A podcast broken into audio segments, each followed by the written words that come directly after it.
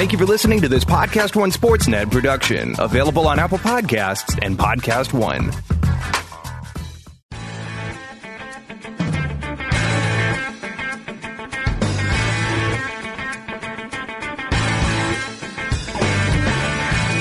Hello, everyone, and welcome to the AP Top 25 College Football Podcast. I'm Ralph Russo, the college football writer with the Associated Press. This week, I am joined by Barton Simmons, scouting director for 24 7 Sports. Barton and I had a short but interesting exchange on Twitter a little while back, and I thought it would make for a good off season discussion, so we invited him on the podcast. It's the oldest debate about human development, whether it's football or otherwise nature or nurture. But we look at it from a football perspective. How much credit should coaching staffs be given for developing players, or are the best ones just arriving on campus as uh, fully fledged future NFL prospects? Thanks for listening to the AP Top 25 College Football Podcast. A note about this week's episode.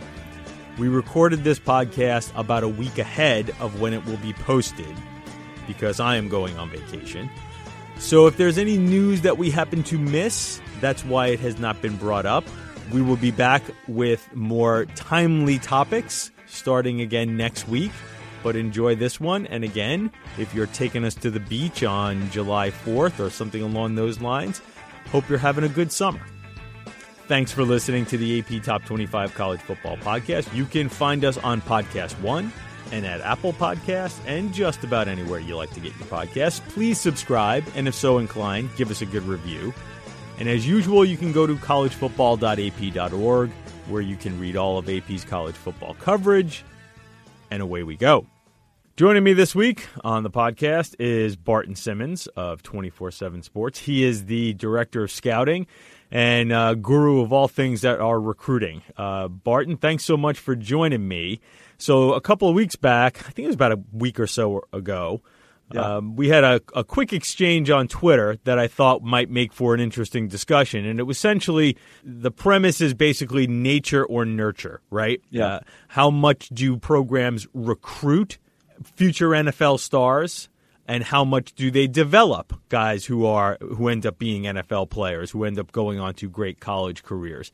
I don't think we disagree greatly on this, but I do think maybe on the margins we we sort of maybe disagree a little bit on that. I tend to lean more towards that you recruit great players and they would be great players no matter where they go, and I think you probably emphasize the development side a little more, but there's also sort of a, a, an equation of what development really means. Do you think that there are drastic differences between the way programs develop players and do you think it really does create like this guy would not have made it to the level that he has made it if he had gone somewhere else?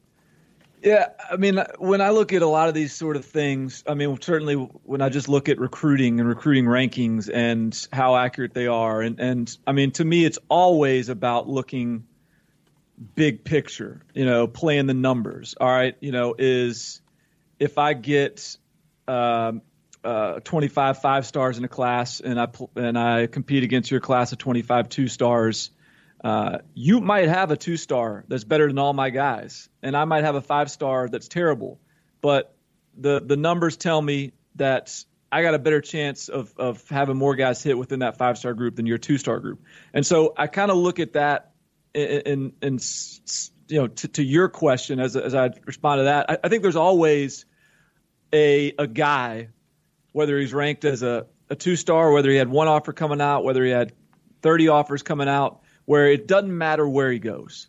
He's just going to figure it out, and he's just going to be he's going to be good. He's going to be successful, and and and so that's that's always going to be the case. But when I'm looking at the programs that develop at a high level uh, that I respect in terms of their strength programs, their you know their their off the field development, the just the way go, those guys come out of those programs.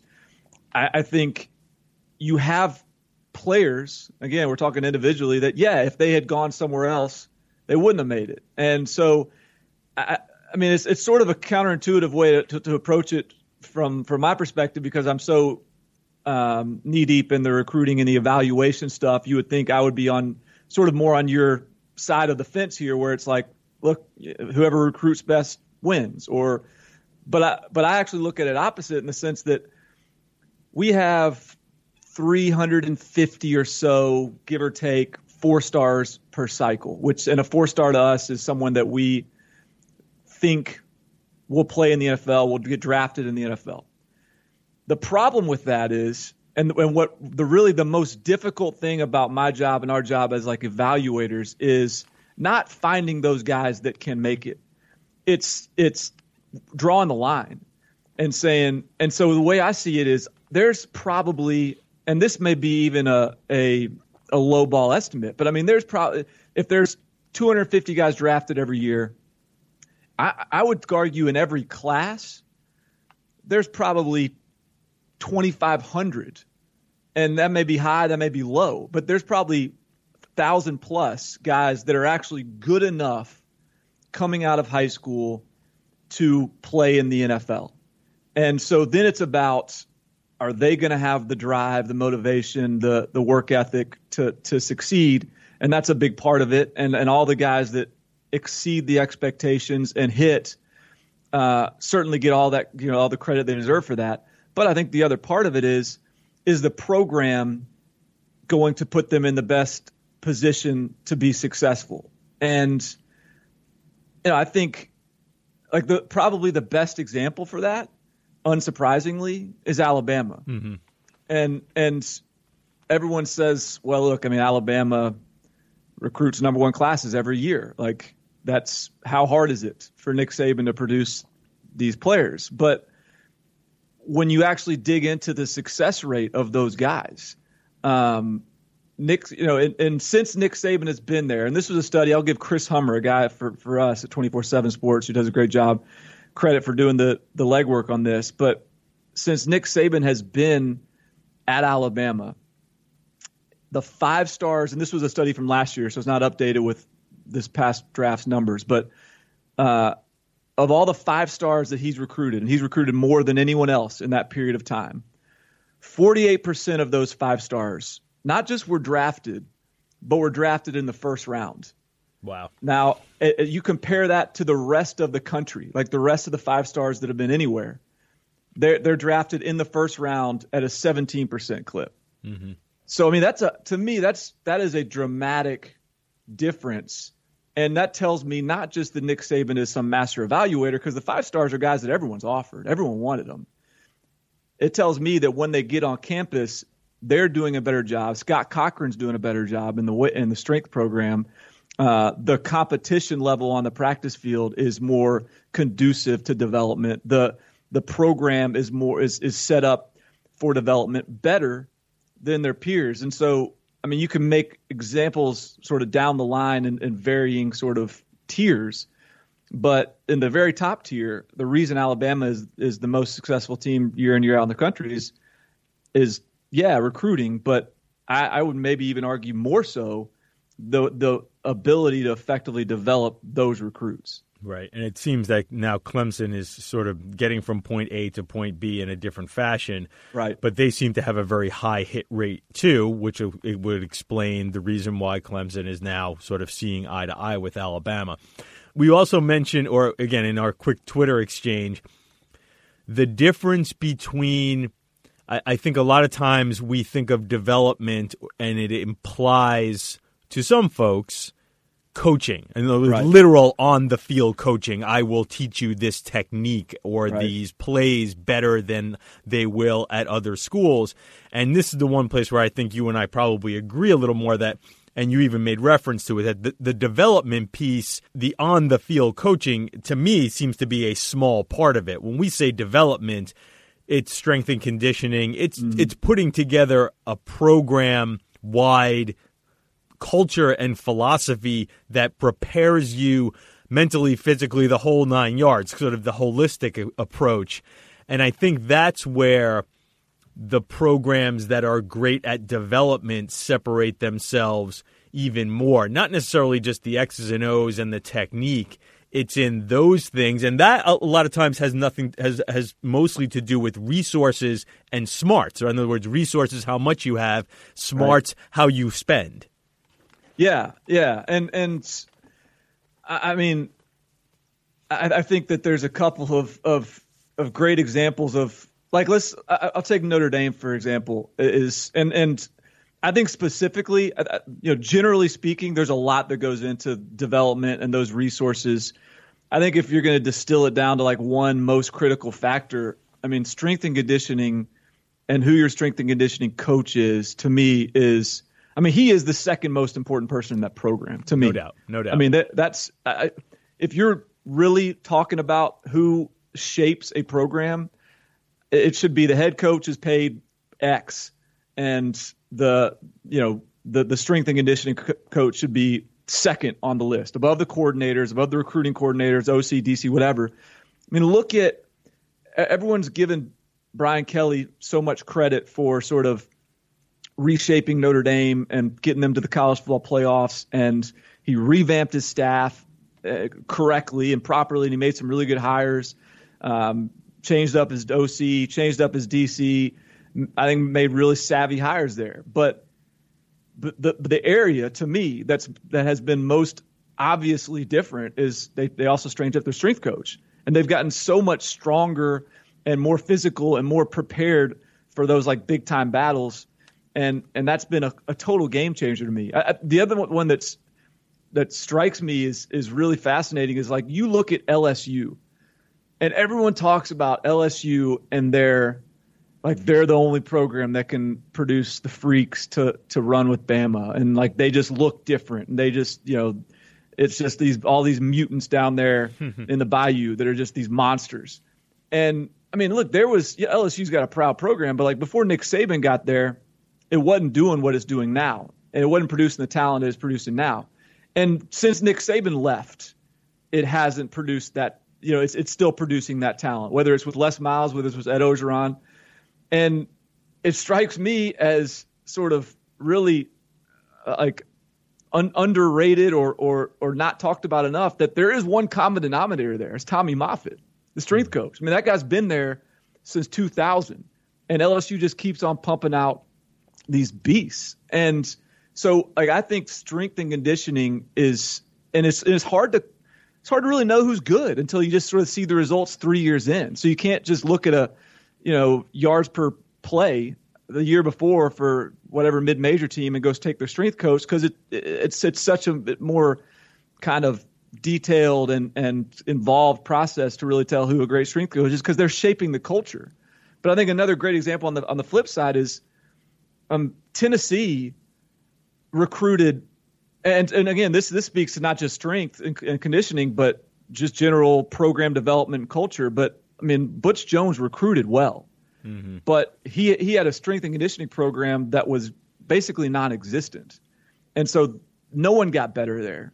Um, guys regressed, guys got hurt, and I, I think if you're a Tennessee fan and you're you know optimistic about the future, eh, yeah, it's great that you got Jeremy Pruitt and and it's great that the staff they've built is so highly regarded. But I mean, more than that, I mean, Jeremy Pruitt comes from a background where strength and conditioning is not going to be skimped on. Like, and so that that to me, uh, and is is probably the the single most undervalued aspect from in sort of the general consensus of of what goes into a great football program. Let's take a step back from the places where you're mostly dealing with fours and five star recruits. Yeah as you talk to a lot of coaches, talk to recruits, guys who you know have been recruits who come through the system and uh, move on to NFL careers, or maybe don't move on to NFL careers, are there staffs? Schools that stand out that are dealing more in, along the, the three star area, where four star is usually the head of their class, and they're definitely more along the lines of loading up on three star stars. Are there programs and coaches who stand out as far as you're concerned in developing those players? I mean, I think there's the sort of the, the, the usual suspects in that regard that are, are, are kind of obvious. I mean, the Wisconsin's, mm-hmm. Iowa. I mean, Chris Doyle, Iowa's, he's one of the most high, highly paid strength coaches in the country, I think for good reason. Uh, like I, and, and when you, when, you know, we had our exchange on Twitter, one of the first guys that sort of came to mind was TJ Hockenson, And I mean, he's sort of the neck, the most recent Iowa kid that comes from sort of nowhere that no one's heard about that it, you know turns into a first rounder. And and again, you, you want to be careful not to take anything away from T.J. Hockenson because he might have gone to anywhere. He might have gone to Grand Valley State and been a first rounder. I don't know, but he was a he was like a, a four nine forty guy with a 25 inch vertical or something coming out of high school, and he develops into a first rounder. And Iowa does that regularly and you know, I think Wisconsin does it similarly in terms of. I mean, I, I do think, to, and, and you made this point.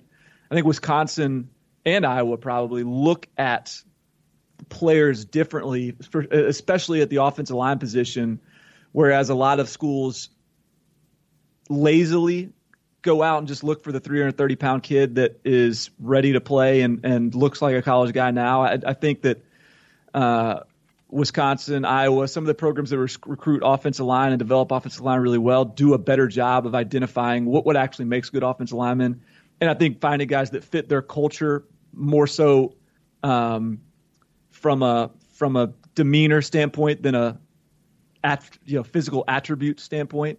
So I think that that's you know the, the, the programs that do that really effectively, you know, are, are, are really successful. I mean, like Michigan State's another one. I mean, they're gonna they're gonna recruit recruit guys that fit their culture beyond everything else. And so when you sort of give a little bit on the you know the attribute side of things and take a little more in terms of the cultural fit, then I think it allows players to develop more rapidly, to push each other. I, I was just up at Louisville last week um, talking to Scott Satterfield, and and I mean they did a great job. A, they got a great strength coach um, at App State, uh, but they did a great job too of again recruiting the the right guys that would then sort of take leadership roles and and and and and they'd feed off each other, and it's sort of a player led, player coach team practically. I mean, you watch the way they handled business in the bowl game without their head coach there. Mm-hmm. I think that speaks to sort of what that program had become. And so, and and if you're if you are not recruiting, if you're sort of going and looking for the four four forty guy instead of the player that actually fits your culture, then I think you you're, you're, sacrificing a little bit in terms of their ability to develop each other and get the most out of every practice, every workout, whatever. So, I think the programs that are disciplined in that are are the ones that and the coaches that are disciplined in that are the ones that really kind of maximize what they get. You talked about attributes, and listen, a lot of this stuff is a little bit of a gray area where it's not like like identifying talent, identifying attributes that you can build on. So when we talk about development as opposed to coaching, as opposed to um, identifying talent all those things bleed over into one another. So there's right. it, you can't just simply separate out it's A or B or C. There's a Venn diagram there with a lot of overlap. What I hear a lot from coaches who aren't necessarily grabbing a whole bunch of fives and high four stars is when you ask them what what are the attributes you're looking for that tell you and from a physical standpoint that listen this is a this is a building block I can work with here. This is something that I see X and Y and we feel like if if this if a player has these has these attributes right. these are things that are a tell to long-term success. What I hear a lot is of course is length. That's a, you, you get that a lot. If I can get a long athlete with some speed, I can put some pounds on them. But as someone who literally does this for a living,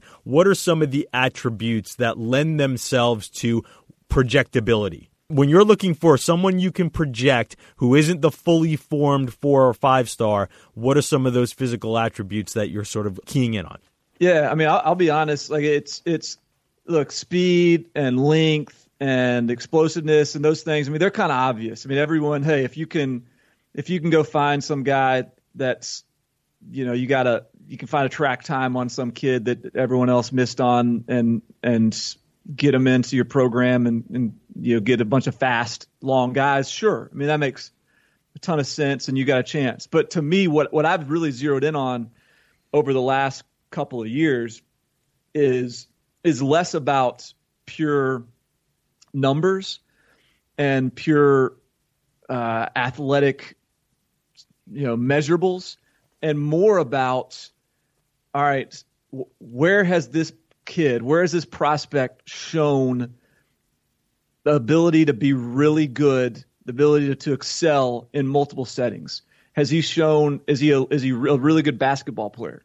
Is he a really good shot put guy? Um, is he uh, is is he a is he a baseball player? Does he play multiple sports? Uh, does he play multiple sports at a high level? Is he maxed out? And and and I don't you don't want to knock a kid for being maxed out. That's not what it's about. It's more about finding kids that just haven't even begun to actually cultivate their true football skills. It's about finding a defensive back and instead of looking at all the cornerbacks in the country, look at all the receivers that are committed to to group of five programs and find one of those guys that's long who has documented speed and then and then being forward thinking enough to project him out to play defensive back for you. And so uh, I think the the programs again when you talk about programs that are successful evaluating uh, and and do a good job of developing uh, I, I, think it, in a lot of cases you find, and when you study the NFL draft and, and whatever, the, the kid that went to UTEP and go, gets drafted in the second round. I mean, when you really look at their profiles, it's it's remarkable how similar they all are. It's you know these are the guys that go under the radar are not kids that played football since they were six and just focused on doing ladder drills all the way up until they're seniors in high school. They're guys that played soccer. They're guys that ran track. They're guys that were doing all kinds of different things and maybe developed at a later pace than some of the the sort of football focused kids. And then again, there's plenty of guys that are football focused that are are incredible prospects and, and hit as well. So it's not to, to rule those out, but it's to, to have like the uh, an open mind to see what a kid can become who hasn't yet maxed out and who has demonstrated this ability to excel in these other arenas. And and as as he zeroes in on football, all those skill sets he's acquired will then sort of get added to the pot. And so that that to me has been really eye opening, and it's really taken. Uh, you know, I, I've I've totally changed my approach to the way I look at players, and and trying to sort of not just find out what their football film looks like, but what's their true athletic profile look like, and how does that you know how does that translate to whatever position and whatever skill sets that position Uh, you know values when you're looking at you know NFL draft projectability. Okay, Bart. Now I want to take a very quick break. We'll come back and we're going to talk a little bit about the nuts and bolts of recruiting because the, the the past week or so have been a key recruiting time. There's been a bunch of commits. There's been some movement, some decommits, and things along those lines. I don't want to get your thoughts on that. You're listening to the AP Top 25 College Football Podcast. I'm talking with Barton Simmons from 24 7 Sports. We'll be back right after this. And we're back with Barton Simmons from 24 7 Sports, talking a little recruiting. So we had a, a, really good discussion about sort of development and nature versus nurture. But I want to get into a little nuts and bolts here. And just to remind you, you're listening to this about a week after at least it's been recorded. Uh, this is a pre recorded podcast because I'm on vacation. So we are talking on Tuesday, the 25th of June the most recent weekend that has just passed was filled with official visits, which is which are kind of new in the recruiting calendar. So only a couple of years old. These spring official visits, and it seems like my Twitter feed was blowing up with commitments from here, there, and everywhere. Anything that stood out to you over this past week or week and a half or so, Barton, as far as surprising commits, a school that did particularly well, a school that maybe hit a little bump in the road because they didn't do as well as we expected. Yeah, and, and this is a good time to have the kind of the vacation podcast because the coaches are on vacation r- right about now when this is going live as well. So this this weekend that we're referencing was sort of the last weekend before the the dead period where kids can't get on campus. So it was there was a little bit of a uh, some urgency to to getting some stuff done. And I mean, I'd say probably the most I don't know compelling uh, storyline or weekend was probably in the Big Ten, where Michigan and, and Ohio State, um, who are obviously uh, annually battling for uh, a Big Ten top class in the Big Ten, um, both had some really big weekends and both got a few commitments. Uh, Michigan got more in terms of quantity. Um, a bunch of guys committed, including um, a kid named Jordan Morant, who's one of the best safeties in the country. Um, really elite player there. Uh, they got a, a, couple offensive linemen, Reece Atteberry, Jeffrey Persi. Uh, they flipped a kid from West Virginia named Aaron Lewis, who's a good defensive uh, end prospect.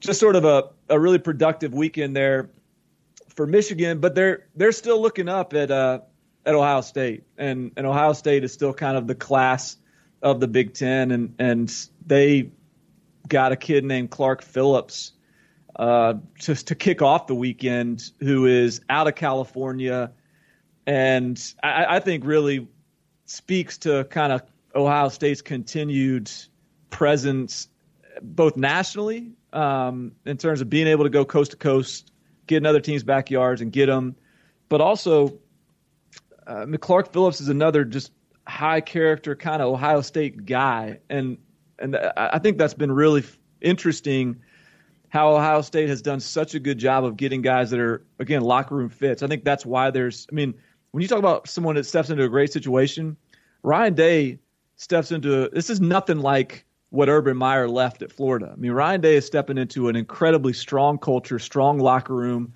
uh, a, a bunch of like-minded guys, and and they're they're really talented. And so I think they continue to build on that uh, with, with, Clark Phillips, and and they still look like they're going to be recruiting at a really elite level under Ryan Day. I mean, the, you really can't tell. I mean, Urban Meyer set the bar incredibly high, so we can't. You know, there's not really a a final answer on what Ryan Day is until February, and maybe not even then. Uh, but at, at, the very least, he's he's keeping the pace pretty quick uh, in the in the early days of his you know first full cycle let me stay in the Big Ten here because, uh, again, sometimes what you see on Twitter, when it, especially when it comes to recruiting, is a small snapshot of a bigger picture, and and the Twitter picture can sometimes lead to a very different um, type of story than is really going on on the ground.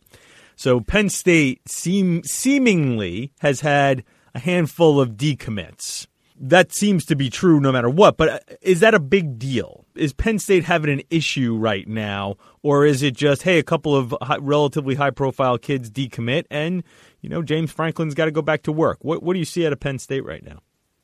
I mean, I, yeah, there's I, I've I don't get any sense that this is indicative of a crumbling foundation or anything at Penn State. And and and now I'll grant though it's it's a little bit weird. I mean, when you look at the transfer portal too, I mean, Penn State is all in there. Mm-hmm. I mean, they they got guys going, they got guys coming, they got. Um, there's just there's a lot of Nittany Lion logos, and, and if you look in the transfer portal on 24/7 Sports, and I, I don't. That to me certainly isn't a positive. Um, and when you pair that up with some decommitments, I mean that's not a that's not what you want. It's not a good thing. But I, I will also say that uh, I mean, James Franklin is one of the best recruiters in the country. Um, I think that they've they've done a really good job, particularly on defense, um, of of getting the right kind of guys. And and look, I mean, one of those decommitments was a kid named Derek Wingo, who's out of St. Thomas Aquinas and uh, Fort Lauderdale, and decommits and goes to Florida. It's like, look, if you're going to go fishing down there in in Florida for maybe you know one of the most athletic linebackers in the country. There's you, you got to fight for them. You got and, and sometimes you lose some of those, and so that that happens when you're recruiting those sort of players. Um, but I, I still think that Penn State is you know we got a long way to go in this class, and I, I still think that they're um, in a good position and and and and putting together a, a strong class for 2020. So the last one I have for you, Barton, and we and you you will know better than I on this. We're three years into the spring visits, or two years into these these new springtime official visits. Gosh, I think this is year two. Okay. Yeah. So it's still a relatively small sample. It does seem like the structure is more it seems like more kids are, are taking advantage of the structure now after two years because they probably know it's available and can set their calendars a little better. It was sort of thrown into the mix at a bit of a late date last year when it finally was implemented. So again, we're still dealing with a relatively small sample size, but how do you like it? I know, you know, coaches, I get texts constantly like these recruiting calendar is driving me insane. I feel like I got no time off and yeah. things along those lines. But coaches tend to complain about a little of everything. I'm wondering your perspective on how this is working. And also, is it working for the schools that wanted it most, which is we've just talked about the Big Ten. It's a lot of those schools in cold weather areas that really wanted these changes. Well, it's I mean, it's it's. I, I tell you who else. It. I mean, it, it accelerates everything. I mean, that's that's ultimately what happens. It accelerates everything. It it creates um, some additional and like really important weekends. Obviously, the coaches got to be dialed in for, and and it makes January a time where they're not babysitting their commits, but going out and evaluating the next class. And so, I, I think I mean, the the flip side of the coaches that are complaining about it is the recruiting staffers that are at mid majors that are able to land um, classes and players that they would have never otherwise been able to land, uh, just by the nature that uh, school like other programs have filled up.